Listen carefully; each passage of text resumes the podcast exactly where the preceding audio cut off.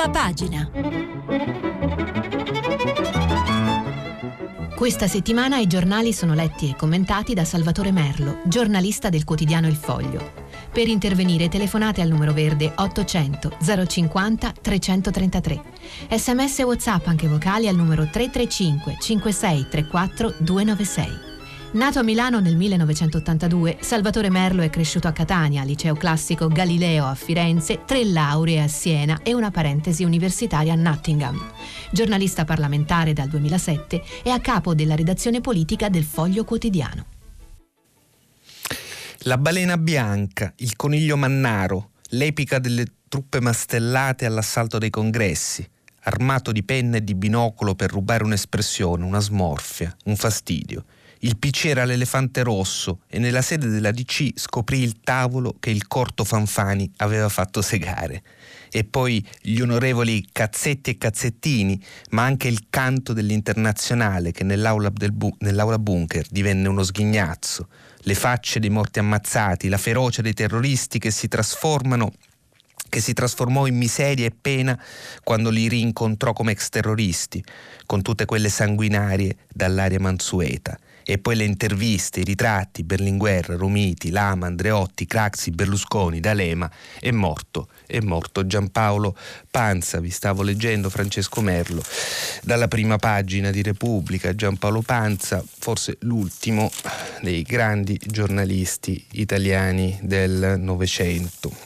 È morto ieri, ieri sera alle 10 dopo una, una, lunga malattia e la notizia ha colpito tutti, tutti quelli che lo hanno conosciuto perché lo leggevano e, e in particolare anche i più giovani cronisti ai quali era capitato a volte di ricevere una telefonata eh, pronto sono panza di complimenti.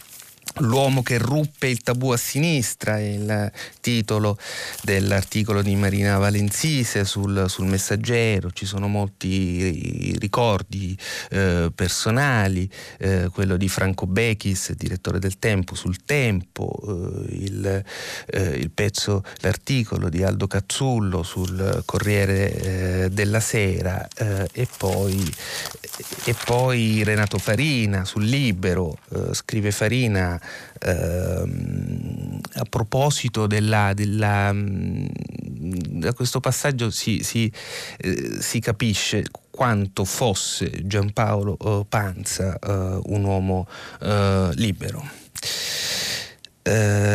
Parlò malissimo della democrazia cristiana, bene del Partito Comunista Italiano, a distruggere Craxi, distrusse Craxi solo perché la sua canottiera intrisa di sudore eh, si rendeva visibile sotto la camicia nel padiglione egizio del congresso di Bari, esaltò Scalfaro contro Cossiga, attaccò Berlusconi sistematicamente negli ultimi tempi, se la prese sì con la sinistra, soprattutto con il parolaio Bertinotti, ma il suo nemico acerrimo fino all'ultimo momento è stato Matteo Matteo Salvini, da lui dipinto come una sorta di nuovo Hitler.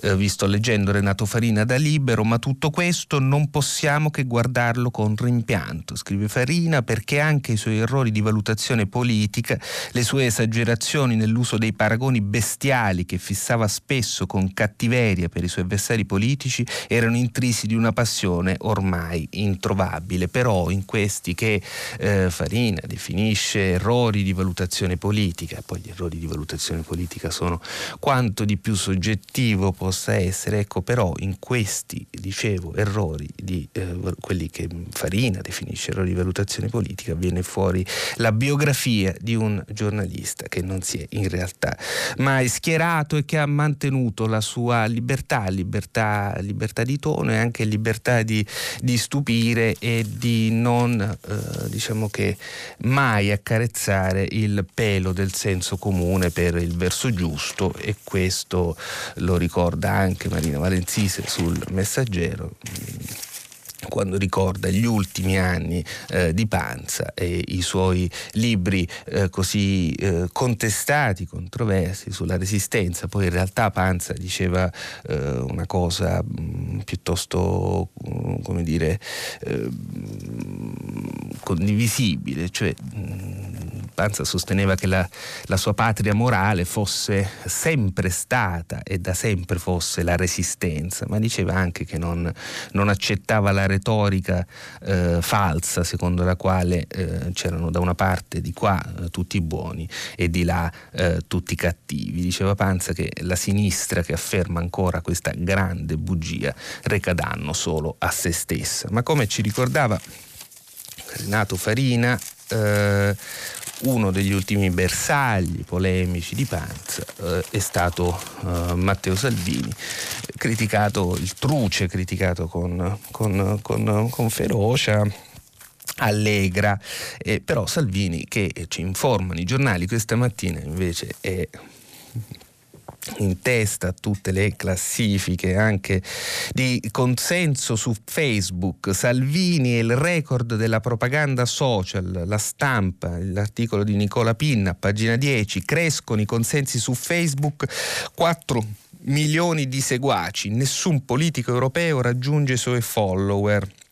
E c'è qui uno specchietto in questo articolo sulla stampa che paragona i follower di Salvini sui tre principali social network, cioè Facebook, cioè Facebook Instagram e, e, Twitter, a eh, altri eh, importanti leader eh, europei, eh, Macron, eh, il presidente francese, Johnson, il primo ministro britannico e Angela Merkel, la quale peraltro ci ricorda Nicola Pinna sulla stampa ha chiuso sia il suo profilo in controtendenza abbastanza interessante il suo profilo Facebook sia il suo profilo Twitter, ha soltanto un profilo Instagram con un milione di follower, mentre Salvini ne ha un milione e novecentomila. L'unico altro politico che che mi viene in mente che non usa i social network eh, è Marco Minniti in Italia non ha, nemmeno, non ha, nemmeno, Instagram. Però Salvini è il record della propaganda social. Proprio ieri ci ricordava invece il messaggero eh, che eh, Di Maio perde eh, follower su, eh, su, Facebook. Ora bisogna certo eh, capire se davvero c'è un collegamento tra questo e, la, e, la, e il consenso reale cioè tra il perdere i follower virtuali digitali su una piattaforma eh, internet e perdere davvero poi alla fine eh, i voti. Chi lo sa eh, certo è che Di Maio è in difficoltà mentre Salvini, malgrado ci raccontano i giornali questa mattina, sia inseguito eh, dai problemi giudiziari sul caso Gregoretti, il titolo di Libero, complice nel blocco della Gregoretti, si mandi a giudizio oltre Salvini anche il presidente Conte, e il titolo di Libero che si riferisce al notissimo caso eh, politico giudiziario che riguarda l'ex ministro del, dell'interno Matteo Salvini che non permise lo sbarco eh, di più di una nave, per la verità, non solo la Gregoretti, ma anche ricorderete la Diciotti, cosa per la quale fu graziato dal, eh, dal, dal Parlamento che non lo mandò eh, a giudizio su quel caso lì, mentre sulla questione della Gregoretti eh, il voto è eh, del tutto diverso su un caso che dice libero è invece assolutamente simile e quindi eh, libero critica questa questo doppio standard del, del, della maggioranza, in particolare ce l'ha con i 5 Stelle, con il Presidente del Consiglio Conte. Eh, scrive Pietro Senaldi a questo proposito, il direttore responsabile di Libero, voi sapete che Libero ha due direttori, uno responsabile che Senaldi, uno si diceva una volta irresponsabile, che è eh, eh, Vittorio, Vittorio Feltri.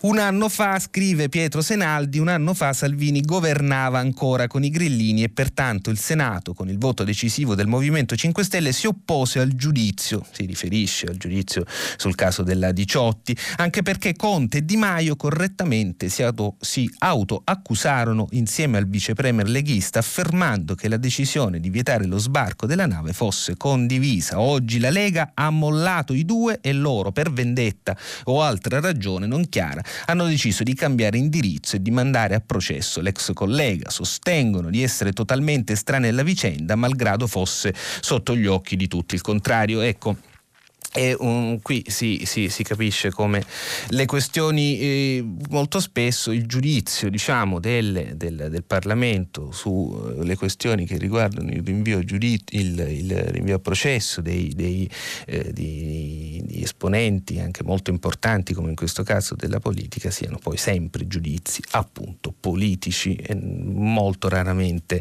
eh, di merito perché in effetti bisogna dire che quale sia la differenza tra il caso Gregorio Gregoretti e il caso di Ciotti non si eh, capisce. E allora se eh, Salvini doveva, deve andare a processo sul caso Gregoretti sarebbe dovuto andare a processo anche sul caso eh, di Ciotti. Lo dice eh, Carlo Nordio, sempre sul libro, a pagina 3, l'ex magistrato contro Salvini, un processo politico sull'immigrazione ha aiutato l'Italia. Ecco, questo però è un giudizio di tipo, di tipo diverso e si, anche, si potrebbe anche obiettare qualcosa. Ma ma a proposito di interviste di personaggi che Giampaolo Panza ha preso uh, di mira nell'ultima negli ultimi, negli ultimi, anni della sua, della sua vita eh, il Presidente del Consiglio eh, Giuseppe Conte, intervista molto lunga eh, sul Corriere della Sera, due pagine di Marco Galluzzo, chigista del, eh, del Corriere. Il titolo è La verifica sarà a fine mese, il voto regionale non è decisivo.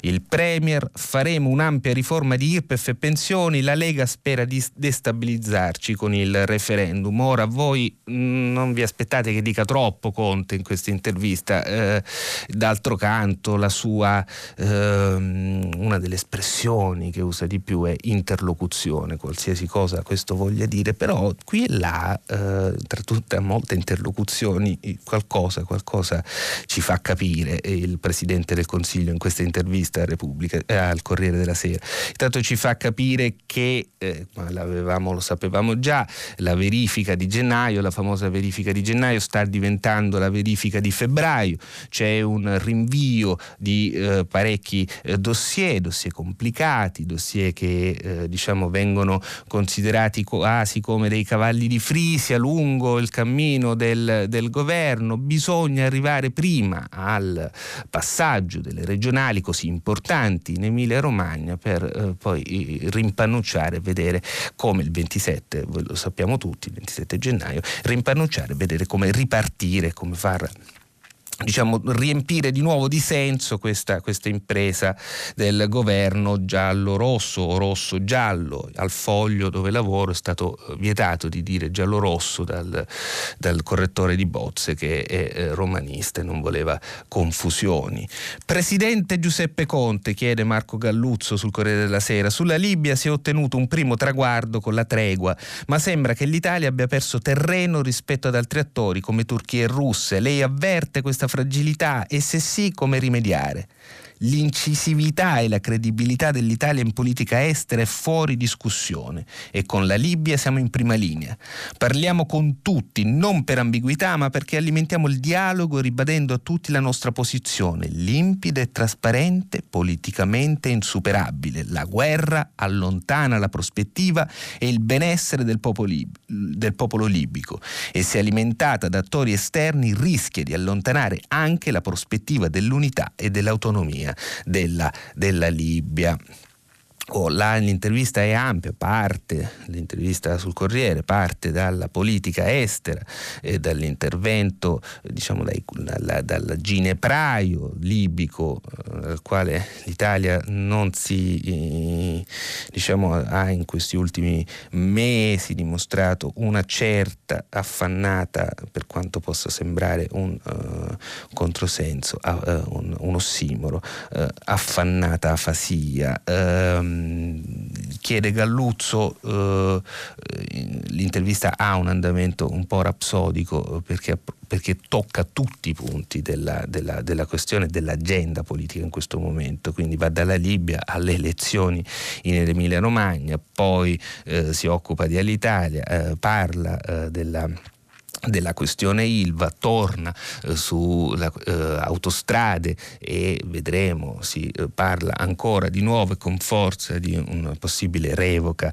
eh, delle, delle delle concessioni ad Atlante per le autostrade, eh, tocca anche gli aspetti del caso Gregoretti che, che, riguarda Salvini e infine precipita sulla crisi del Movimento 5 Stelle. Ma andiamo un po' eh, con ordine.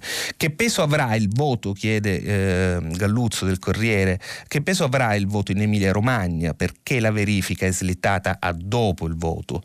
Questo voto è importante ma rimane espressione di una comunità regionale e non decide del destino del governo nazionale, quindi qui mette le mani avanti il Presidente del Consiglio.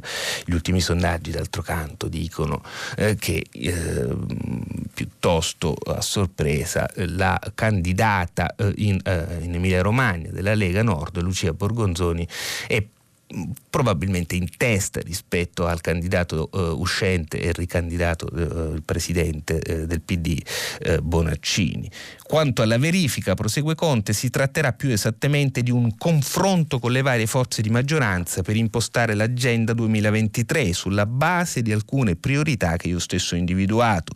Da un primo scambio con le forze politiche ho compreso che conviene attendere ancora alcuni giorni per dare il tempo a tutti di elaborare un'ampia riflessione. L'ampia riflessione ce la raccontano anche oggi i giornali perché eh, si riunisce da, proprio da oggi fino a domani il Partito Democratico in abbazia come succedeva ai tempi belli, brutti di eh, Romano Prodi e di Gargonzo, ve lo ricordate? Chiede ancora eh, Galluzzo, eh, concentrandosi sulla crisi del Movimento 5 Stelle, chiede al Presidente del Consiglio Conte, il Movimento 5 Stelle si decompone rispetto al monolite originario, c'è chi ritiene imminente un passo indietro di Di Maio.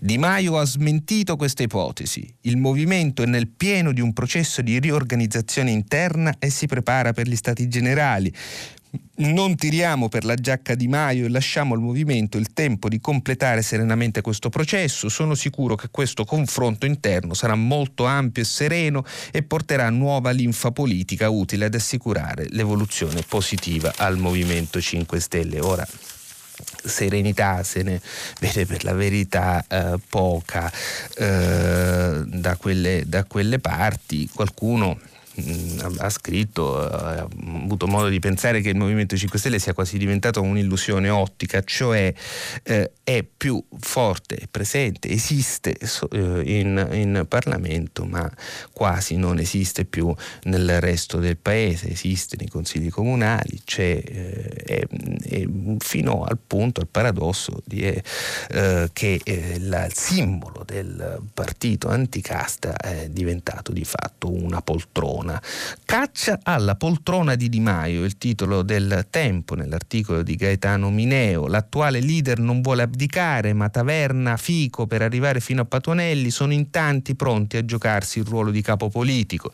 In attesa degli stati generali, quelli cui faceva riferimento Conte nell'intervista al Corriere che abbiamo letto poco fa, in attesa degli stati generali è già partita la guerra di successione. Ecco chi è eh, in campo da alcuni giorni si sono, sono, stato io sul foglio il 7 gennaio a scrivere che eh, il presidente, eh, che il ministro degli esteri, capo politico del Movimento 5 Stelle, Luigi Di Maio, in uno sbotto a un certo punto, circondato da, tutti, eh, da tanti liderini, eh, chissà se capaci, ma comunque interessati a fargli le scarpe, a un certo punto era sbottato dicendo sapete che c'è, me ne vado, mi dimetto, lascio la leadership del, del movimento. E questo uh, scrive per esempio Libero a, a, pagina 6 ha acceso a nuove speranze. Diciamo. Il puro di Battista è pronto a rubare il posto a Di Maio, l'articolo di Azzurra Barbuto. Alessandro è il depositario dei valori originari del Movimento 5 Stelle. Ora finge di soccorrere Gigino per preparare meglio la propria candidatura. Uh, ci sono tante uh, ipotesi. Alessandro Di Battista è certamente una di queste queste eh, può anche darsi, come ha fatto capire anche Di Maio, che il Movimento 5 Stelle voglia tirarsi fuori da questa difficoltà eh, eh immaginando una leadership duale eh, tra lui e chi Chiara Appendino. È l'ipotesi che era avanzata negli ultimi giorni, eh, la riporta e la rilancia stamattina anche Repubblica nel pezzo di Diego Longhin, i dubbi di Appendino sulla guida del Movimento 5 Stelle, prima bisogna attendere l'esito dei processi, la sindaca non si sbilancia sull'offerta di condividere la leadership con Di Maio, in primavera le sentenze su Piazza San Carlo e il falso in bilancio, ci sono due storie eh, una, certamente terribile quella dei fatti di Piazza San Carlo, lo ricorderete tutti quando eh, il giorno della partita, la sera, la notte della partita eh, di, della finale di Champions League tra Juve e Real Madrid, qualcuno spruzzò del, del del gas urticante al peperoncino provocando, provocando un fuggi-fuggi e, e, che ha eh, quindi anche eh, gente che si è pestata eh, e, e, alcuni diversi, diversi morti in piazza San Carlo, era il 3 giugno, due morti e oltre 1500 feriti. È stata una cosa per la quale il sindaco è sotto, eh, sotto processo. Eh, Movimento 5 Stelle, la mossa di Di Maio per placare la rivolta, Casaleggio conterà meno, promette lui, lo scrive eh, Simone Canettieri sul messaggero. Il leader è stanco di fare il parafulmine, ora è pronto a staccare il blog da Milano, confermata l'espulsione di Paragone e un progetto culturale con Diba questo è un aspetto interessante che sarà approfondito, immaginiamo, nei prossimi giorni, cioè l'ipotesi che eh, Paragone, il senatore, eh, ex direttore, vice direttore di Rai 1, vice direttore di Rai 2 in quota Lega, ex direttore della Padania, eh, sempre in quota eh, Bossi eh, Maroni, poi diventato senatore del Movimento 5 Stelle, adesso espulso dal Movimento 5 Stelle, pensa di tornare in televisione con Alessandro Di Battista non vediamo, non vediamo l'ora, eh, la gabbia 2. Eh, tra i problemi del Movimento 5 Stelle precipita anche questa storia eh, che ha un che di tipico, di eterno ritorno, quasi stereotipico verrebbe da dire, cioè la ministra dell'istruzione che ha copiato una tesina eh, quando faceva la, eh, la SIS, cioè la, la, scuola di, mh, mm, la, scuola che consente poi di eh, accedere all'esame per eh, l'abilitazione all'insegnamento nella scuola. Azzolli, Azzolli Pasolina e la tesi copia e incolla il pezzo di Ilaria Venturi a pagina 3 su Repubblica, polemica dopo le rivelazioni di Repubblica, Salvini si vergogna e vada a casa, la replica della ministra dell'istruzione, sciocchezze, lui non ha mai studiato in vita sua, il problema però non è se Salvini abbia studiato o meno, ma è sapere eh, se effettivamente è così, cioè se ha copiato la tesina eh, della SIS eh, o meno. Eh, certo, poi c'è chi ricorda che la, l'ex ministra della funzione pubblica eh, Madia aveva a sua volta copiato una parte della sua tesi di dottorato di ricerca, eh, c'è chi ricorda che ci sono stati persino, c'è stata una ministra dell'istruzione che non era nemmeno eh, laureata, Valeria, eh, Valeria, Fedeli, però non so se tutto questo eh, possa valere da uh, giustificazione. Certo, noi non siamo mai per l'accanimento e pensiamo che in Italia la mediocrità sia purtroppo piuttosto diffusa eh, e che questa arrivi in Parlamento, eh, nei ministri, nei ministeri e persino sulla, sulla sedia, eh, a sedere sul proscenio girevole del, di, un, di, un, di, un, di un dicastero non ci stupisce, non ci stupisce poi tanto. Eh, a capo dell'istruzione una copia Campiona, ministro Azzolina accusata di plagio, il titolo in prima pagina della verità, il giornale di Maurizio Belpietro, grillina sbugiardata, metà della tesi per abilitarsi all'insegnamento saccheggia altre opere, opere insomma, opere, non è un'opera, non è una tesi, era un lavoro, credo, compilativo, almeno a questo si capisce un po' leggendo i giornali, non si tratta di lavori eh, originali, eh, si tratta di, di, di, lavori compilativi e ha scopiazzato, come sembra avere dimostrato Repubblica. A Berlino lasciarono in due per lo stesso motivo, ricorda la verità, se resta sulla poltrona tocca a Conte cacciarla, scrive Belpietro si dedica profusamente al tema, con un presidente del Consiglio che ammette di avere infiocchettato il curriculum pur di accreditare una solida esperienza nelle migliori università estere, c'è da stupirsi se il ministro dell'istruzione ha copiato qualche brano della sua tesi, non è una tesi però Belpietro. Forse no, ma certo genera un po' di sconcerto scoprire che Lucia Azzolina, neoresponsabile della scuola al posto di Lorenzo Fioramonti, ha preso da alcuni manuali quasi la metà di ciò ciò che ha presentato come farina del suo sacco, riproducendo alla lettera e senza citazione testi di altri pur di ottenere l'abilitazione a insegnare alle scuole medie eh, superiori una copiona non può stare all'istruzione, eh, questo è il segue dell'articolo di, eh, di, eh, di Maurizio, Maurizio, Belpietro. Ecco, poi c'è anche chi eh, sostiene che eh, copiare è la cosa migliore che si possa fare, cioè voglio dire che quando non si sa cosa dire eh, è bene diciamo, rivolgersi a, a, rivolgersi a chi le cose le ha dette molto meglio di noi, però eh, in questi casi bisogna sempre citare e dire che non, non si tratta di, di, di, di idee proprie. Eh, Ecco, ma passiamo dai guai del Movimento 5 Stelle, così specularmente, a quelli del Partito Democratico, della sinistra, che si riunisce in conclave da oggi, 13 e 14 gennaio. Eh, fanno questo conclave di, di, di, idee. Il segretario del PD vuole contribuire in qualche modo così poi alla compilazione di quell'agenda di governo di cui parlava stamattina Conte sul Corriere della Sera nell'intervista eh, agenda di gennaio che però è diventata agenda dicevamo di febbraio. Eh, contemporaneamente eh, ci sono anche delle, delle, piccole polemiche tra i corteggiamenti eh, eh con le, le, sardine cioè le, le, Zingaretti ha detto che vuole sciogliere il Partito Democratico eh, fare una cosa nuova eh, e apre anche alle sardine però le sardine chiedono discontinuità. Le sardine aprono a Zingaretti è il retroscena di Maria Teresa Meli, pagina 6 del Corriere della Sera. Le sardine aprono a Zingaretti, il leader porta il PD in conclave. Santori, Santori e Mattia Santori, giovane leader volto mediatico delle, delle, sardine. Santori ci stanno ascoltando, l'interesse di Leu, ma Guerini dice attenti ad andare indietro, scrive Maria Teresa Meli.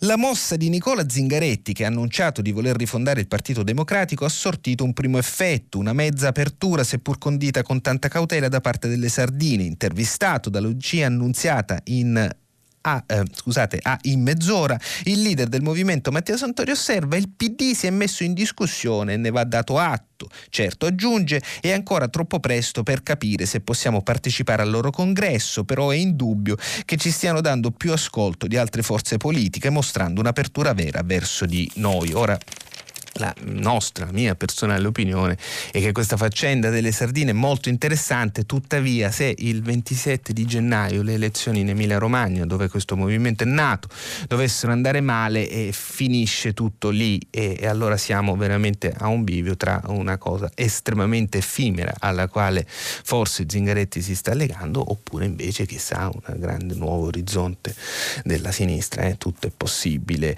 La sardina si è montata la testa, il tempo tempo, pagina la pagina, il numero della pagina l'ho tagliato molto bene.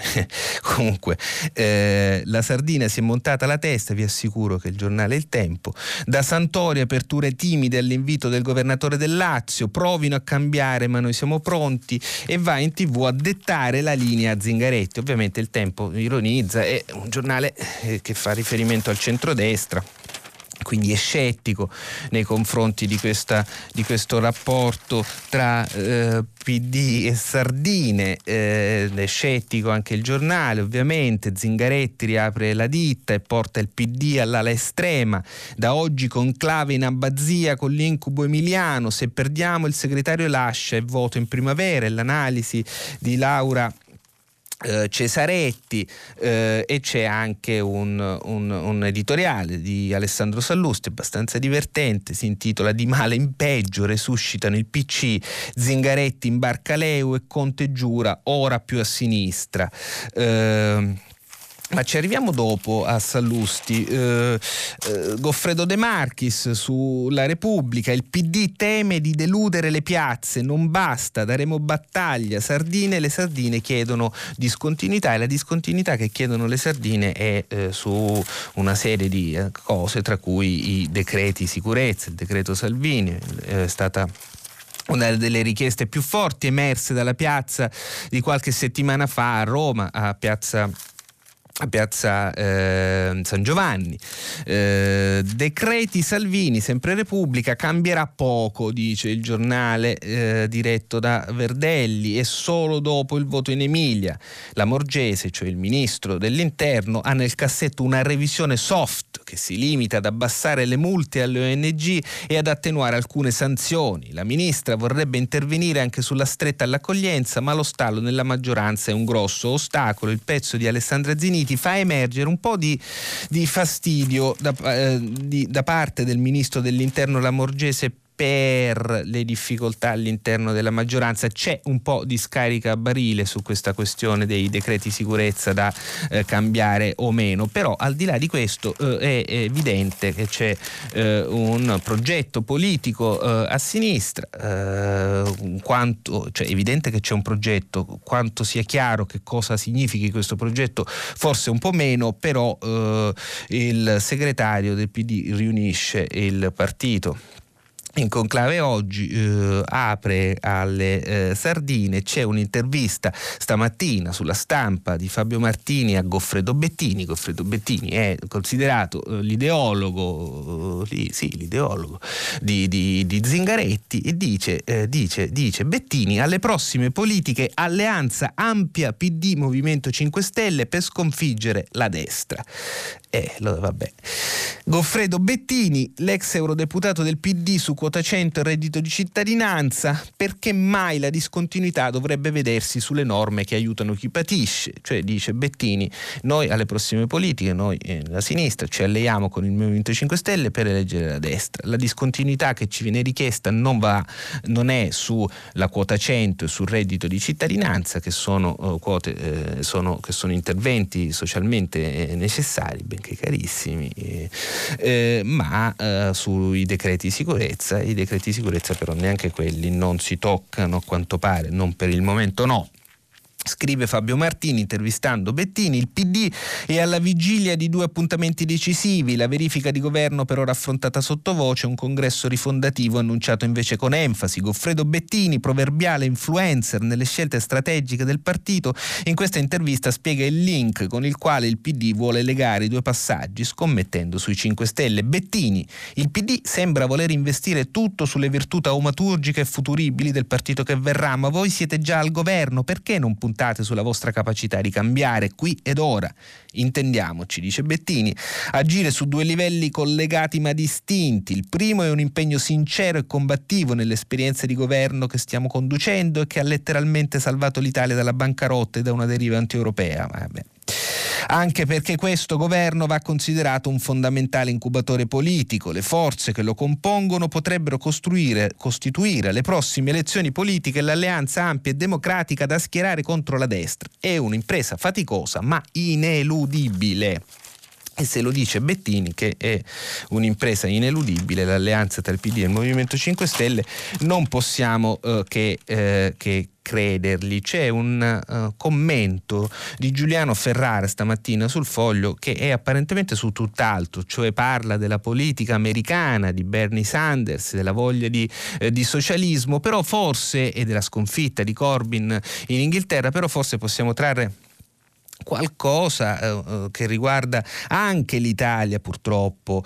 Eh, è passata l'idea, scrive Ferrara, che come per il socialismo della pianificazione, il capitalismo della globalizzazione non si può correggere nelle sue stramberie e nelle sue distorsioni, si può solo abbattere riformulando un nuovo progetto di mondo all'ombra del Green Deal e al caldo degli incendi australiani o amazzonici, nella lotta generale contro le inuguaglianze che per la verità ci sono e non ci sono. Dal basta con il taccerismo e il reganismo si è arrivati in un solo movimento al rifiuto di Blair e alla crisi della socialdemocrazia in tutta Europa, o quasi, le eccezioni ora le vedremo, fino all'ebollizione della vasta congerie dei populismi come nuovi avversari pimpanti e spesso vincenti di un riformismo d'élite.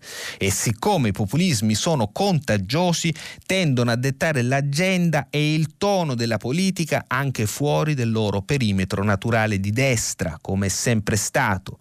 La leadership della nuova vecchia sinistra si sono intrise anch'esse di un populismo nelle intenzioni benevolo e radicale. Qui il riferimento all'Italia si può cogliere benissimo.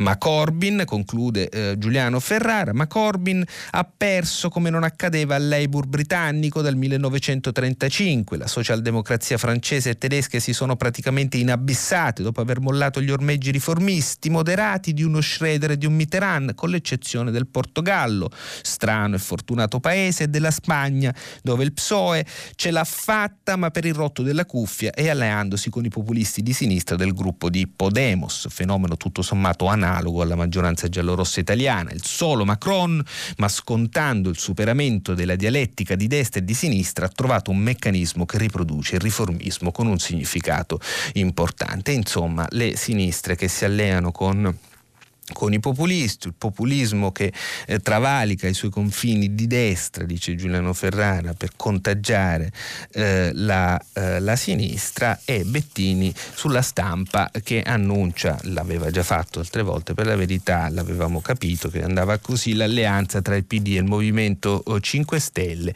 mentre eh, Zingaretti riunisce in conclave il Partito Democratico oggi e domani resuscitano i PC, ma magari è il titolo di, di, di, Alessandro Sallusti, dell'editoriale di Alessandro Sallusti sul giornale, ma dicevamo quali sono i passaggi della, di, di, agenda politica di governo eh, che cementano la, eh, l'asse Movimento 5 Stelle in grande crisi, come abbiamo visto il Movimento 5 Stelle e PD.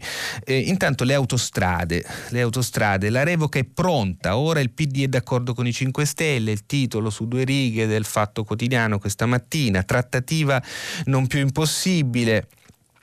Eh, da Zingaretti alla ministra ci scrive, ci dice Marco Palombi eh, sul fatto quotidiano, da Zingaretti alla ministra dei Micheli i democratici sono ormai convinti che un altro esito sia impossibile, cioè che vanno revocate le, le, le le concessioni ad autostrade, anche perché Atlantia, Atlantia, lavora solo sul contenzioso legale. Il documento conclusivo in via di messo a punto delle infrastrutture sarà in Consiglio dei Ministri la settimana prossima ed elencherà anche tutte le mancanze di Aspi. Renzi è l'unico eh, che in maggioranza è contrario. D'altro canto di questa... Ehm, di questa revoca eh, di, eh, di, autostrade ad Atlantia parla anche il eh, Presidente del Consiglio nell'intervista eh, che vi ho letto proprio in apertura eh, stamattina. Eh, sul, sul, Corriere della, della Sera chiede Galluzzo al eh, Presidente del Consiglio Giuseppe Conte, quando deciderete su autostrade? Con il decreto mille proroghe avete modificato le regole ma vi siete posti il problema che gli investitori devono poter contare sulla certezza del diritto? Scrive, eh, risponde, scusate, eh, Giuseppe Conte, la decisione arriverà presto e poggerà su solide basi tecnico-giuridiche. Ormai è evidente che sono emerse gravissime inadempienze nella gestione delle infrastrutture autostradali, ecco, eh, la vocazione di questo governo è di, è di tutelare l'interesse pubblico, non di assicurare un futuro vantaggioso ai concessionari privati. E qui c'è un ritorno al Giuseppe Conte, avvocato del popolo, che ci ricordiamo benissimo nella precedente veste di Presidente del Consiglio del Governo di destra, eh, prima di essere adesso diventato Presidente del Consiglio del Governo di sinistra. L'altro punto, vi dicevo che vi stavo elencando una serie di, punti, di, di questioni in agenda che vengono messe in evidenza stamattina sui giornali e che eh, in qualche modo descrivono il il, la, il, cementarsi di questo rapporto tra il PD e il Movimento 5 Stelle anche fanno intendere cosa potrebbe essere la f- famosa agenda eh, di, gov- del, del, di, rilancio, l'agenda di gennaio, anche se ci dice Conte che è diventata l'agenda di febbraio, insomma la, l'agenda della verifica, l'agenda, l'agenda del, del, rilancio dell'attività di governo. Un'altra cosa sono le, le pensioni, c'è sapete una proposta eh, dei sindacati di abbassare l'età pensionabile eh, anche lì eh, sulle pensioni, di pensioni si parla, cioè non si tocca, dice il Presidente del Consiglio, quota 100 però frena, ci dice Repubblica, il governo frena sull'abbassamento dell'età pensionabile, uscire a 62 anni costa troppo. La proposta di CGL, Cisle e Will per anticipare l'assegno spiazza la maggioranza che cerca ancora un accordo. La piattaforma sindacale potrebbe mettere a rischio la, co- la sostenibilità del sistema, ma l'EU, l'EU, la sinistra, a sinistra del PD, si schiera, cominciamo da lì, è il pezzo di Valentina Conte a pagina 6 di di Repubblica che poi proprio così di specchio sono le pagine 6 e 7, mette un lungo pezzo molto interessante di Tito Boeri, ex presidente dell'Inps cacciato dal Movimento 5 Stelle che gli ha preferito Pasquale Tridico, il professore che aveva dichiarato dieci giorni fa eh, che il reddito di cittadinanza ha ridotto la povertà in Italia del 60%. 60. Va bene, Tito Boeri Abbassare l'età è un attentato al patto tra generazioni, ci ricorda Boeri che scrive proprio nell'incipit molto chiaro di questo articolo lungo ma interessante che vi invito a leggere. Strano paese il nostro, tutti pensano alle pensioni ma nessuno alla previdenza. In Italia non si fa altro che parlare di pensioni. Anche negli anni più bui della grande recessione, con la disoccupazione ai nuovi massimi, balzata tra i giovani oltre il 40%, gli italiani navigavano su internet muniti della parola chiave pensione disoccupazione cercata fino a dieci volte di più che il termine disoccupazione. In ogni bar della penisola, anche in luoghi più sperduti, non si fa altro che contare i giorni che mancano alla pensione, che sia la prima della vita o solo quella del primo mese venturo, dato che ormai le pensioni, a differenza dei salari, vengono tutte pagate in anticipo all'inizio di ogni mese. C'è un po' l'ossessione di un paese e l'ossessione è anche dovuta al fatto che il paese è tremendamente invecchiato. Eh, l'ossessione per la pensione, un po' meno per il lavoro e poi la questione della, dell'età media che si alza eh, inesorabilmente e il problema della sostenibilità di questi conti, cioè la possibilità per chi ha in questo momento 20 o 30 anni di avere appunto una pensione nel futuro. Come si fa se si va in pensione a 62 anni come vorrebbe la CGL? Chi lo sa? Boeri dice che non si può, vedremo Tridico, quello del 60% di povertà ridotta con reddito di cittadinanza, se la pensa allo stesso modo. Uh, una, uh, uno dei problemi che eh, sembra affliggere in questo momento il, eh, il, governo ma anche le opposizioni è questa questione del referendum, noiosissima storia della riforma elettorale, mm, eh, referendum, partiti appesi al verdetto della consulta, sapete tutti che la, eh, la Corte Costituzionale si deve pronunciare sull'ammissibilità del, eh, del referendum eh, chiesto dal, dalla Lega eh, che, che, ha presentato un, un, referendum antiproporzionale per la reintroduzione del maggioritario. Insomma ehm, questo mentre il Parlamento sta parlando di una riforma del sistema elettorale siamo eh, alle solite. In Italia si, si cambia la riforma elettorale con un, un ritmo che ricorda quello della carta igienica nelle case e nei bagni guadagni degli italiani, mai il proporzionale ma il, ma il proporzionale eh, eh, tutto il centrodestra deve fare le barricate, l'intervista a Giorgia Meloni che ricorda la volontà maggioritaria del, del centrodestra italiano, Luigi Battista sul Corriere della Sera ci dice la legge elettorale nell'ennesima bagarre e ci dice insomma che un paese serio non parla continuamente di riforma elettorale, le riforme elettorali e le leggi elettorali si cambiano diciamo nei momenti eh, storici di passaggio e si accompagnano sempre a riforme istituzionali che, che modificano la natura della, della, Repubblica, ma noi non facciamo questo tipo di riforme, semplicemente cambiamo la legge elettorale. Non sono riuscito a leggere tutto, mi devo eh, accordare meglio con i tempi, lo farò eh, domani, ho saltato tutta la questione importantissima del dossier eh, libico e iraniano, ma siamo veramente arrivati alla conclusione della, della, della puntata. Vi, eh, ci rivediamo al, al filo diretto tra, tra pochissimo. Si apre adesso il filo diretto di prima pagina per intervenire e porre domande a Salvatore Merlo, giornalista del quotidiano Il Foglio. Chiamate il numero verde 800 050 333. Sms WhatsApp anche vocali al numero 335 56 34 296.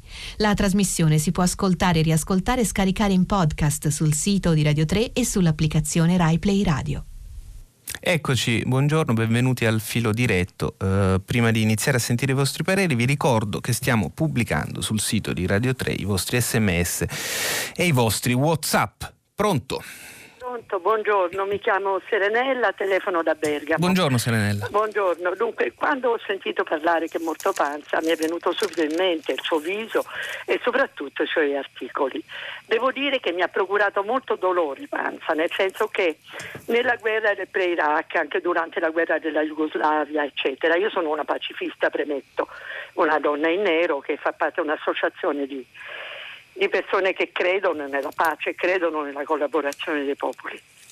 E lui faceva degli articoli che facevano prevedere la guerra e si capiva che era filoguerra, nonostante fosse abbastanza eh, politicamente diciamo, eh, in linea con, con, il giornale. E non ho più comprato la Repubblica io dopo, perché veramente mi faceva dolore. Ecco, questo è un mio sentimento, non è un giudizio sulla persona che non si deve mai giudicare, specialmente quando uno muore. Però voglio dire che la la funzione di un giornalista, secondo me, dovrebbe essere quella di scavare nella realtà, ma non solo presentare la facciata di comodo, quella del momento di, degli editori o di chi sta al potere, ma dovrebbe eh, cercare di servire eh, eh, il futuro nel bene questo, e questo ha, il comportamento di Panza mi ha dato molto dolore durante certo. il periodo della guerra, ecco, della, soprattutto della preguerra. Sembrava che volesse preparare l'opinione pubblica all'ineruttabilità eh, delle armi. E, e probabilmente questo... scriveva quello che pensava, non quello che gli veniva eh, detto da uh, chissà chi. E, e si pensa sempre che mh, mm, ci sia uh, della corrività nella, nella, nel, in chi scrive e spesso non si pensa mai che si può essere corrivi anche eh, leggendo e quindi interpretando i pensieri eh, degli altri. Eh, Panza è stato tante cose nel corso della sua, della sua lunghissima vita, tra eh, articoli eh, fantastici e, e, cose estremamente eh, coraggiose e, e, abbagli che sono la caratteristica di tutti gli esseri umani, anche di quelli più dotati stati come era, come era lui. Pronto? Buongiorno, mi chiamo Massimo. Mm, da dove Io, chiama Massimo? Buongiorno. Ah, sono di Roma. Ehm, mi riferisco alla lettura dell'articolo di Giuliano Ferrara. Sì. Le premetto che sono anni che ogni tanto intervengo anche su questa radio perché convinto che uno de, forse il più grande problema che si abbia nel mondo, perché è sistemico, è proprio il liberismo globalizzato che si innesta con l'ingresso della Cina nel WTO intorno all'inizio del terzo millennio. Mm, non sono comunista, non ho mai pensato che lo si debba battere questo sistema, ma che andasse modificato. Esattamente quello che le prime parole dell'articolo che le legge di Ferrara. Il problema è che Ferrara dimentica che nessuno si è però mai preoccupato di correggerlo questo sistema. Cioè, certamente non è facile. Non entro nella discussione perché è amplissimo, ovviamente è articolatissimo e non bastano i pochi minuti, ma per, per affrontarla. Ma certamente noi abbiamo un livello politico che in Occidente soggiace a quello economico-finanziario, che mh, questa situazione non viene toccata magari ci saranno mm, classi medie in Cina che, che, che, vengono finalmente alla luce, però nell'Occidente tutto questo comporta dei problemi che non possono non essere visti. Allora, se le disuguaglianze per Ferrara non sono così accentuate, forse perché lui frequenta degli ambienti in cui non si vedono molto, ma eh, se va in giro per la strada secondo me le troverà. E che non ci sia una crisi del lavoro a tutti i livelli, sia fra i dipendenti, sia fra gli artigiani, gli imprenditori, i commercianti legati a questo liberismo, eh, mi sembra dire, dire, che non esista, mi sembra affrontare il tema in maniera molto superficiale, dal salotto di casa propria, e dire che chi comincia finalmente, questa sinistra che fino ad oggi è stata lacunosa, oggi comincia finalmente a parlarne, vuol dire che abbraccia delle tesi populiste, eh, beh, mi sembra strumentale. Vorrei sapere per chi scrive Ferrara. Non sapevo nemmeno che fosse lei del foglio oggi a commentare quando ho sentito l'articolo, quindi, è, quindi adesso che lo so mi dispiace un po' perché, non, perché, sembra quasi che voglia porre una critica personale. No, ma si immagini, ma si, immagini. Si, ecco, pa- si, parla, si parla e si ragiona insieme. Eh, guardi, eh, io penso questo, eh, penso che eh, lei abbia in gran parte ragione, eh, che la, eh, la crisi è, è, evidente ed è anche evidente la, la, crisi quantomeno perché si tratta di idee vecchie, eh, della risposta che fu data, la terza via famosa no? Eh, di, di Tony Blair. Ora il punto è eh, se eh, bisogna rispolverare il caro vecchio eh, Carlo Marx eh, o no. Corbyn ci ha provato ed è andata male, malissimo. Gli inglesi si sono, si sono, si sono spaventati. Adesso vediamo che cosa fa invece eh, la sinistra, la sinistra italiana. Io non l'ho ancora capito bene, penso neanche gli ascoltatori di Radio 3. Eh, vediamo cosa succederà oggi e domani in questo conclave del PD, vediamo cosa porta questa alleanza con il Movimento 5 Stelle. Certo è che in tutto eh, il mondo eh, la sinistra la sinistra eh, che ritorna a, eh, alla barba di Marx non, non, funziona. Una volta il mondo probabilmente era più semplice, cioè si era, eh, c'era il comunismo, c'era il capitalismo, c'era, eh, c'è stato il periodo del reganismo, taccerismo, si era o, o, con quelli o contro quelli. Adesso è diventato tutto eh, molto più complicato, modelli eh, anche di pensiero eh, non se ne vedono e tutti brancoliamo un po' nel buio, persino gli americani, da cui cominciava, traeva principio l'articolo di Giuliano Ferrara stamattina sul foglio, perché parlava in partenza, in, nell'attacco proprio di Bernie Sanders, il leader il eh, leader della, della, della dei socialisti americani praticamente. Pronto? Pronto? Pronto? Prego. Pronto? Prego, in linea. Pronto, sono, pronto, sono Gianni da Arona.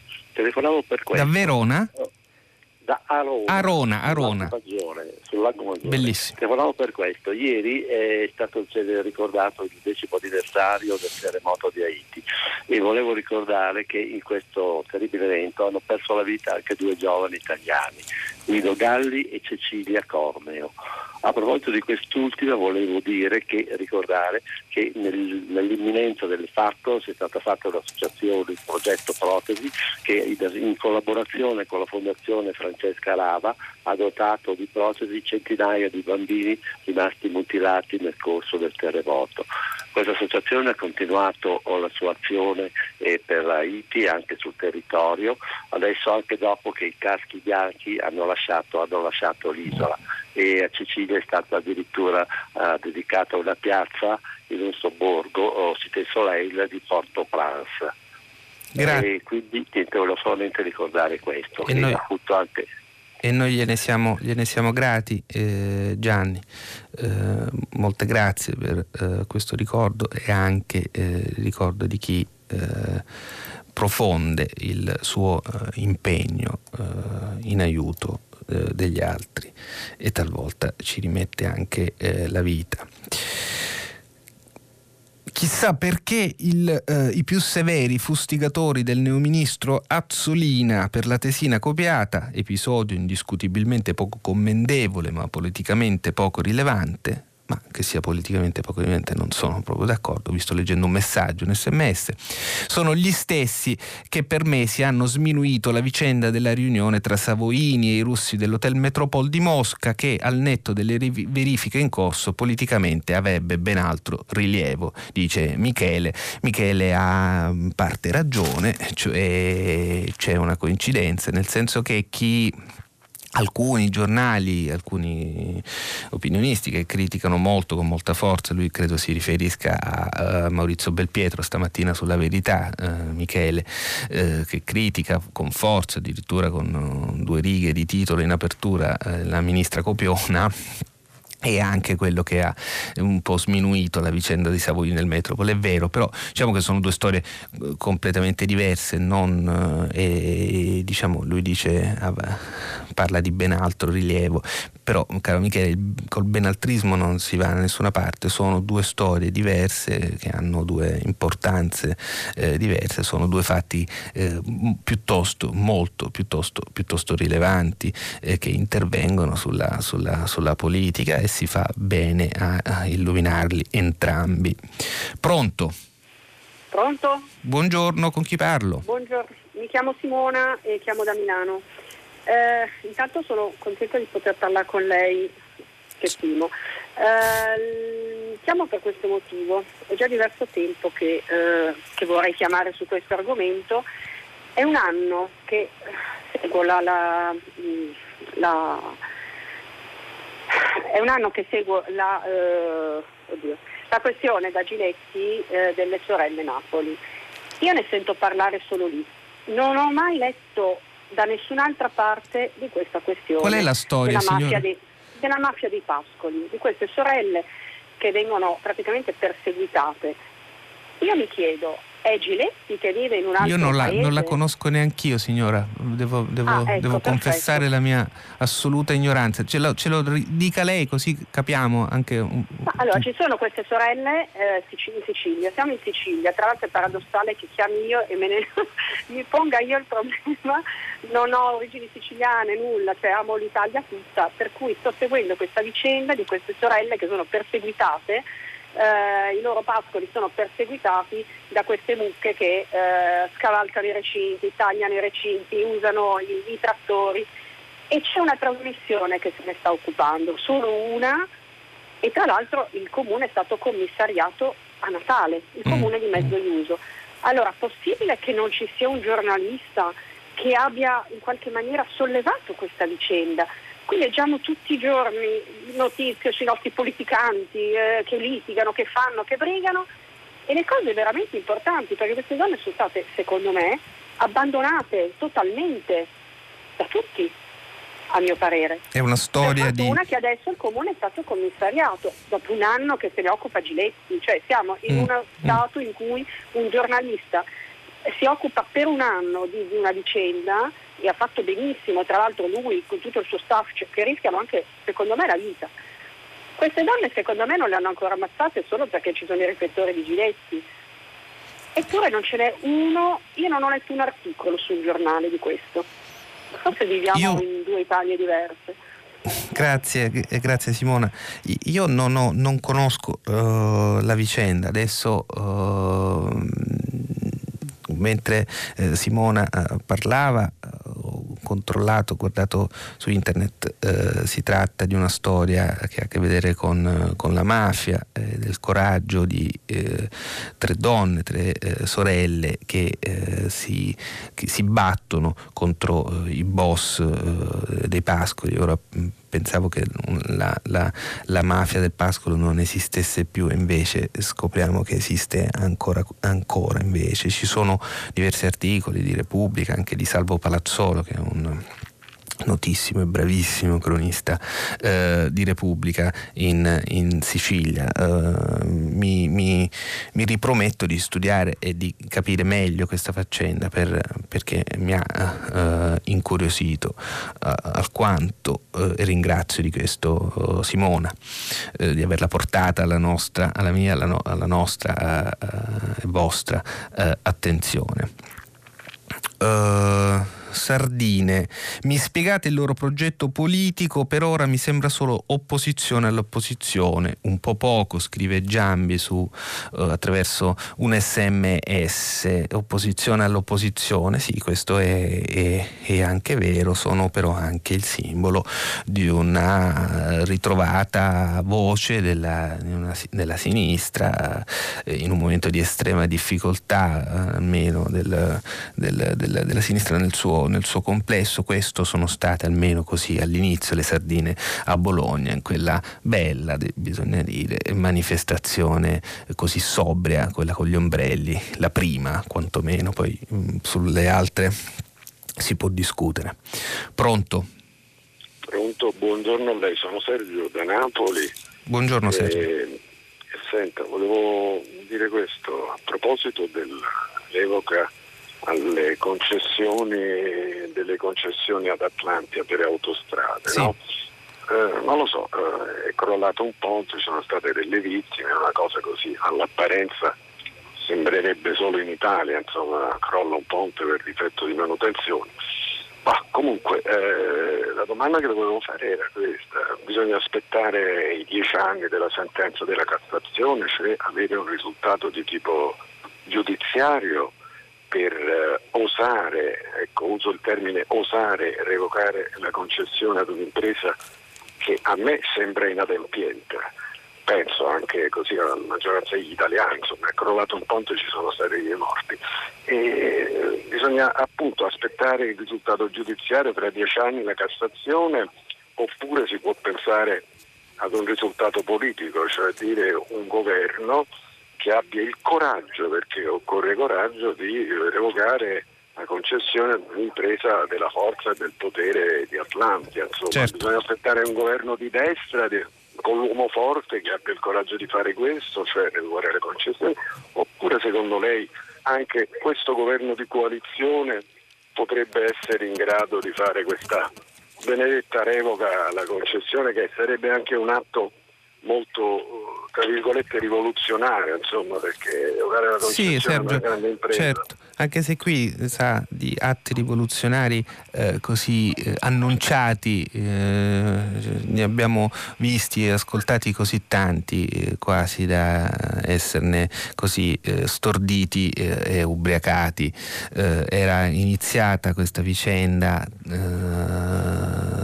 tragica delle, delle, delle delle, delle, delle revoca delle concessioni il giorno dei funerali, delle vittime del crollo del Ponte Morandi, ce lo ricordiamo tutti, eh, lì a caldo eh, quell'annuncio eh, quasi che era sembrato quasi una, eh, una, risposta di giustizia sommaria, appenderemo autostrade, appenderemo Atlanti ai manager, ai Benetton all'ultimo eh, pilone non crollato del Ponte Morandi, non è così che si fa eh, la giustizia, non è così che si rendono, che si fa, che si rende eh, che si governa in efficienza un, un, paese si affronta una questione complicata eh, come questa, però ha ragione Sergio.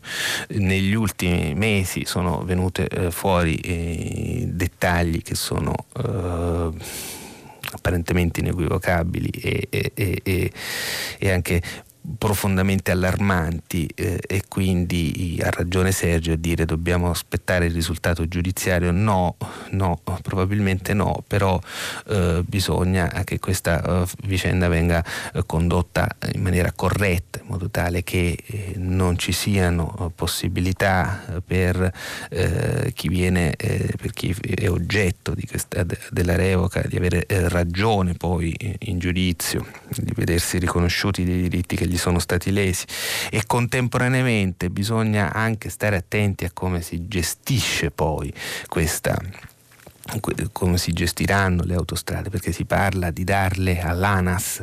Ora io ricordo a Sergio e a tutti gli ascoltatori delle tre che eh, l'ANAS non è che brilli, è statale eh, eh per eh, una, la corretta manutenzione delle, delle infrastrutture che gestisce. Eh, guardate un po' su internet quanti sono i ponti dell'ANAS che sono crollati. Quindi insomma vedete che la questione è eh, piuttosto complicata e certamente non riguarda soltanto il, la, l'annosa questione tra gestione statale o gestione privata. Mm, è una questione veramente eh, complessa e in questi casi prendere un po' di tempo, capire bene e fare le scelte giuste è, eh, è, è, è obbligatorio per chi ha responsabilità di governo. Pronto? Eh, pronto, buongiorno. Buongiorno, con chi parlo? Eh, Simonetta da Treviso, buongiorno. Eh, senta, io eh, non mi sono trattenuta dall'intervenire perché quando lei ha detto giustamente eh, ha, ha, rimarcato le grandi differenze tra eh, l'interesse per le pensioni e l'interesse per contro sul lavoro e la disoccupazione. E, affermando che la parola pensione è molto cliccata, mh, dieci volte mi sembra più del, del lavoro, del, di qualcosa che riguarda il lavoro. Sì, Bene, era Tito eh, Boeri. Sì, eh, sì, però eh, il problema è questo, eh, sarà molto cliccata anche perché c'è, non c'è mai stata una, un, una eh, coerenza nel, nell'età di uscita dal lavoro, mm. nel, nei diritti acquisiti e così via. Cioè, ogni persona è un caso a sé praticamente. E guardi, nel mio caso, eh, quando è avvenuto l'avvento del governo Monti e della famosa, tanto dibattuta riforma Fornero, a me mancavano due anni per l'uscita dal lavoro. Io lavoro nella scuola, sono un insegnante. Sì. Avevo 58 anni e quindi di lì a due anni sarei dovuto uscire. Bene, io da un giorno all'altro mi sono vista spostato mio, eh, la mia uscita di 7 anni. 7 anni. Io andrò in pensione a 67 anni. Sì. E dal momento che sono anche una donna, la mia carriera non è stata continuativa, io ho lavorato molto come precaria e i precari, eh, ai precari nella scuola eh, se il contratto scade a giugno non viene riconosciuto i tre mesi estivi, per cui alla fine eh, di tre mesi in tre mesi noi perdiamo anni di vita lavorativa, anche se la nostra presenza nella scuola è identica a quella di un insegnante di ruolo. Ecco. Dopodiché sono entrata in ruolo, ho cominciato ad avere finalmente una carriera continuativa, però eh, miei, la mia età contributiva non mi permette neppure di andare in pensione con la quota 100. Certo. Eh, per contro, eh, vedo che in Francia stanno succedendo cose incredibili soltanto per ehm, l'ipotesi di spostare l'uscita dal lavoro da 62 a 64 anni. I francesi non ci stanno. E secondo me, se ci, se ci fosse stata una uniformità comune esempio, e, e, e, certa, per esempio tutti usciranno a 64 o a 65 o a 66, tutti, senza nessuna ehm, differenza, avremmo avuto tutti un'età più compatibile anche con, eh, con col, i progetti di vita e così via, che per esempio nel mio caso sono stati completamente eh, buttati all'aria. Lo immagino, lo immagino, ecco. lo immagino. Eh, guardi, ehm, Simonetta, la questione è questa e lei ha certamente ragione, si capisce. La, mh, mm, la scelta la riforma cosiddetta riforma Fornero è stata una roba violentissima che è precipitata eh, in maniera imprevedibile e repentina sulle vite di eh, migliaia, di centinaia di migliaia di persone, ma quella cosa così violenta si è resa necessaria, inevitabile, perché nessuno prima aveva fatto niente. C'è un sistema che è il sistema previdenziale che non si regge in piedi.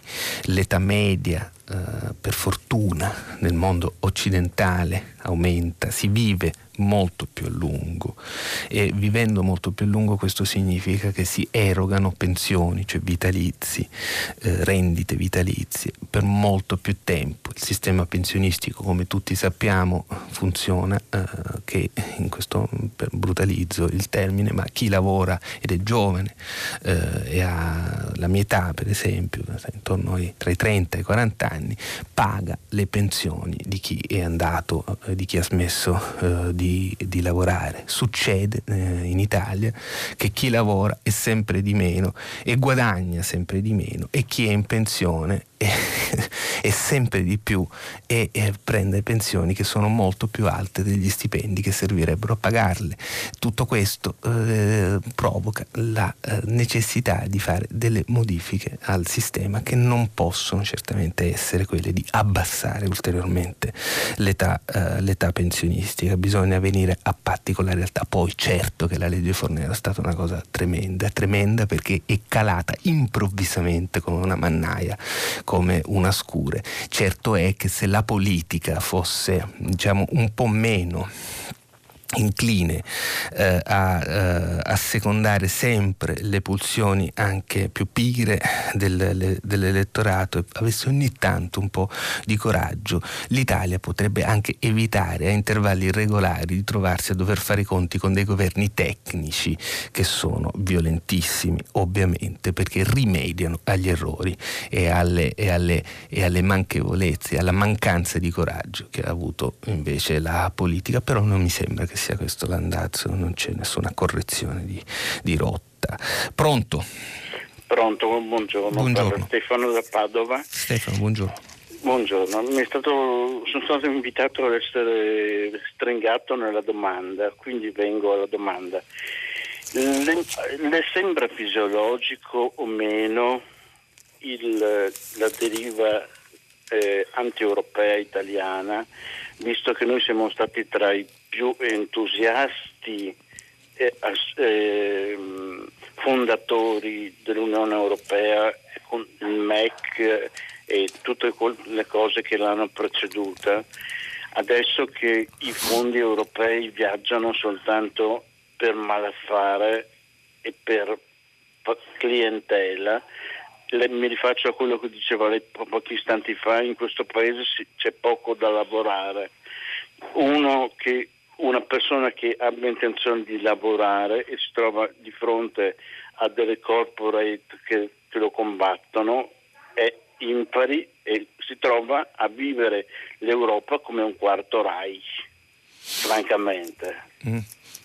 Eh, grazie Stefano. Eh, Europa Quarto Reich credo che fosse il titolo di un libro Mm, qualcosa del genere, eh? non, non, letteralmente, ma la parola Quarto Reich uh, legata a quella di Europa era in un libro di Vittorio Feltri e Gennaro San Giuliano, il direttore, del, del, del direttore sovranista del, del TG2.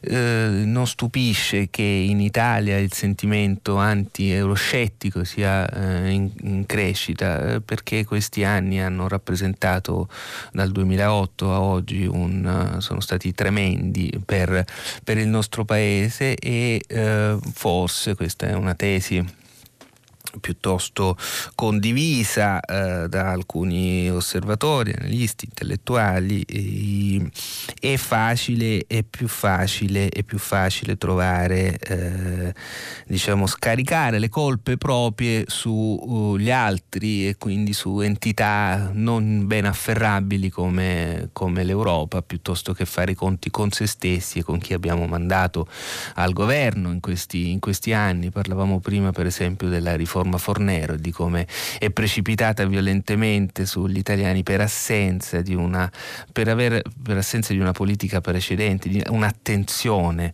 al, al tema della sostenibilità del sistema previdenziale e quindi improvvisamente poi qualcuno deve fare tutto in una volta il lavoro sporco che non è stato programmato in, in precedenza. Pensate adesso invece al debito pubblico, no?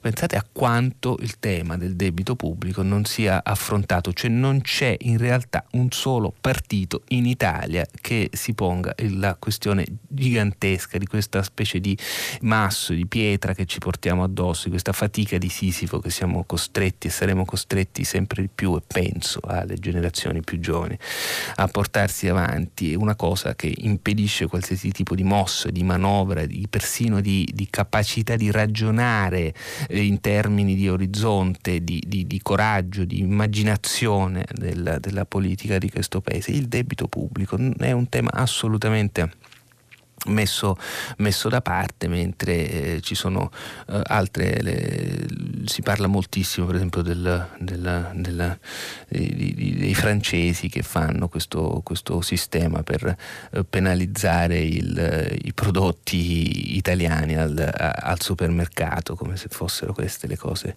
che contano. Uh, vediamo se c'è un messaggio. Se il Movimento 5 Stelle ha fatto tali disastri da lei narrati narrati. Ah, ma ecco, narrati è un'espressione così densa, eh, non credo di avere narrato niente. Ma se il Movimento 5 Stelle ha fatto tali disastri da lei narrati, sottolineando la stampa, mi chiedo quale spazio dovrebbe avere la destra di Berlusconi, Salvini, Meloni e la sinistra del PD, Italia viva con i disastri che hanno dentro. Purtroppo è indicativo della sua faziosità la buona mezza ora che sta passando a denigrare il Movimento 5 Stelle, quasi che non vi sia altro tema da trattare. Ah già, ci sono le elezioni in vista, quindi ogni spazio è buono per dare addosso alla parte avversa. Tutto ciò è come minimo pietoso. Paolo da uh, Modena, la parte avversa. No, no, no, io ho semplicemente letto i giornali, poi purtroppo ho dimenticato, e questo a proposito dei disastri del Movimento 5 Stelle, la questione libica che purtroppo, e non perché per mia scelta, avrebbe continuato, avrebbe diciamo rinvigorito, rinverdito il tema dei disastri del Movimento 5 Stelle, però purtroppo non ci sono riuscito, eh, non mi sono regolato coi tempi, non l'ho potuta leggere, non sono io eh, che li invento, ma sono purtroppo qui di fronte a noi sulla carta dei quotidiani. Pronto? Pronto, buongiorno. Buongiorno. Sono Anna da Genova. Eh, mi riferisco ancora all'articolo di Ferrara e anche alla sua lettura che ne ha fatto eh, rispetto a una mancanza di visione proprio a proposito di immaginazione di cui parlava poco fa eh, nelle sinistre europee di mh, alternativa al capitalismo estrattivo che, che sta portando eh, grandi disastri nel mondo. E mi ha colpito appunto la, mm, non, la mancanza di eh, alcun riferimento a modelli secondo me molto positivi che mm, sono da guardare almeno positivamente come quelli espressi dal governo finlandese. E proprio in questi giorni eh, il governo finlandese sta approvando una legge che vede una riduzione del, dell'orario di lavoro per dare più tempo ad altre attività affrontando anche eh, la questione eh, molto cogente della diminuzione del lavoro dovuta alle, ehm, alla, alle innovazioni tecnologiche, mm, cosa che dovremo affrontare come società mm. evolute in maniera anche urgente. Quindi eh, ritornare su visioni eh, dicotomiche che parlano di marxismo in maniera così eh, nostalgica mi sembra anche abbastanza limitante e, certo. e insomma, offrirei questa visione invece che è da guardare assolutamente in maniera almeno da, da citare, insomma, mi ha colpito che questo non, non fosse fatto. Grazie. Anna, grazie.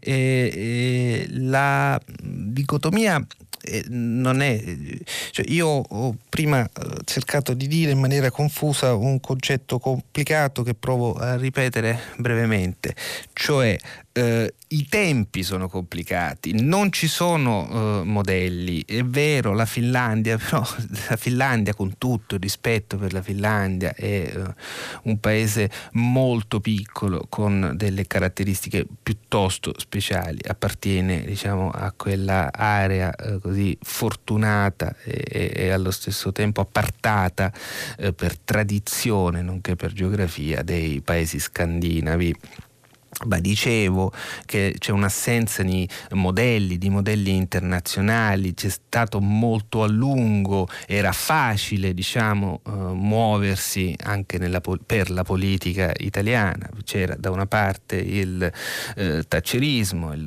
reganismo e dall'altra parte c'erano, questo fino agli anni 90, no? eh, c'erano quelli che a tutto ciò si contrapponevano. Per Berlusconi in Italia è stato facile eh, stare eh, da una parte, la parte del del, del, liberalismo, almeno così idealmente, poi si può discutere se l'abbia interpretata veramente eh, o no.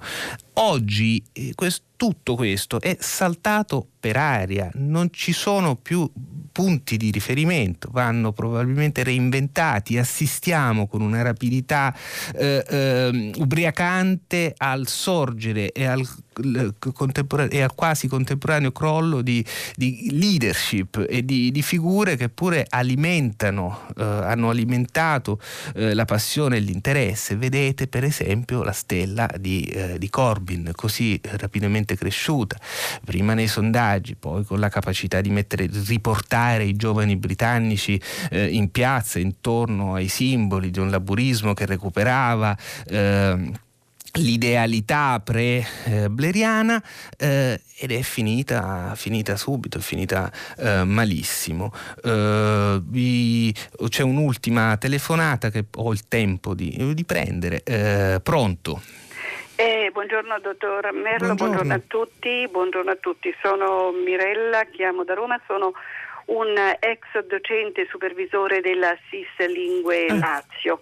Ecco, allora la Zolina non ha fatto una tesi, io ho qui davanti i documenti di, dei miei ex allievi, diplomati appunto nel 2008-2009, quando la SIS fu sciaguratamente chiusa dalla Gelmini e si chiamano rapporti di fine stage, rapporti mm. di fine tirocinio.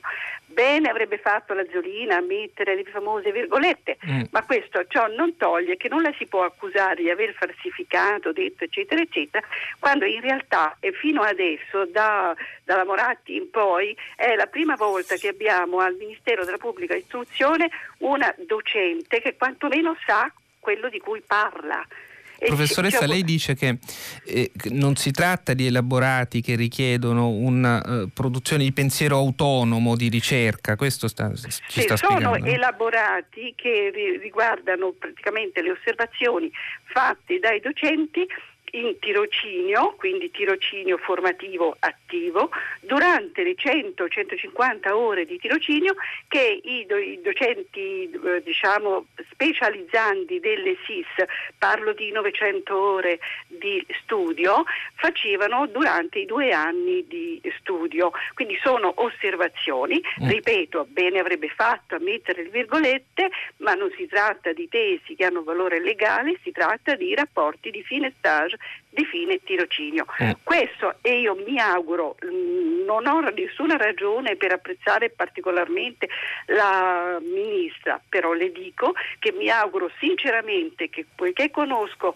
quanto hanno formato le SIS e quanto sia necessaria la formazione docenti, mi auguro che questo ministro, sapendo ciò di cui parla e i problemi che ha davanti, sappia esattamente dove mettere le mani, cosa che fino adesso dalla Moratti e delle famose 3I, informatica, impresa, inglese, io ci metto la quarta, imbecillità, mm. fino adesso abbiamo, degli sciagurati, abbiamo avuto degli ministri sciagurati. Mm. Questa per la prima volta sa conosce la sua materia. E lo speriamo, Quindi, lo speriamo. Ecco, lo speriamo tutti perché è l'unico modo Grazie, per far Mirella, uscire questo paese chiudere dal pozzo. Grazie Mirella, grazie. Eh, devo chiudere perché siamo veramente in, in, conclusione. Riprenderemo domani certamente questo argomento, anche perché le polemiche non finiscono qua, però Mirella è stata molto chiara su una cosa che devo dire, un dettaglio che non è un dettaglio, che avevamo già raccolto attraverso la lettura di giornali. Finisce qua eh, la, il filo diretto, ci vediamo eh, domani eh, con, ci sentiamo domani, mi correggono la regia, con prima pagina.